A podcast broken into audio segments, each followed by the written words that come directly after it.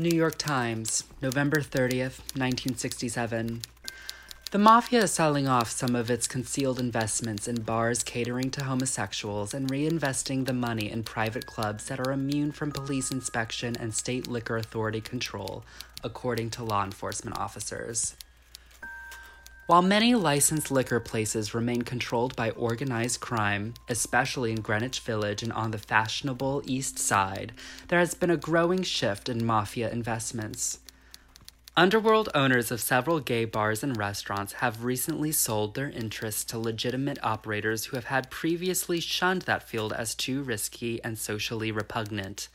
This has been ascribed to a more tolerant attitude by the police and the SLA towards bars that cater to homosexuals and an increasing social tolerance of deviates, leading legitimate businessmen to invest in such places and break the near monopoly enjoyed for years by the mafia.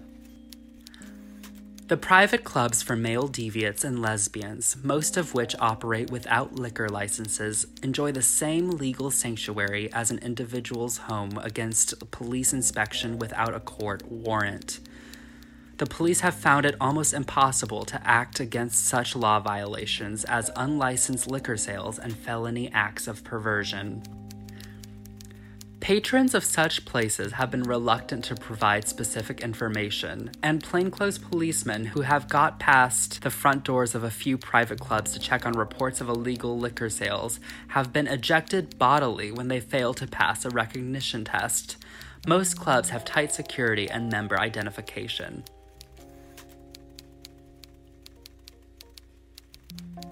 There are 73 bars, restaurants, and private clubs in the city patronized predominantly or exclusively by homosexuals. Another such private club will open next week. Nearly all are in Manhattan, and about one third are operated by underworld figures, according to Richard Leitsch, president of the Mattachine Society, which aims at improving the status of homosexuals.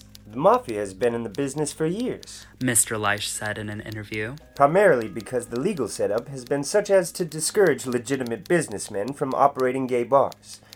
The police and the SLA attitude for a long time was such that an owner might lose his license and his investment through no fault of his own.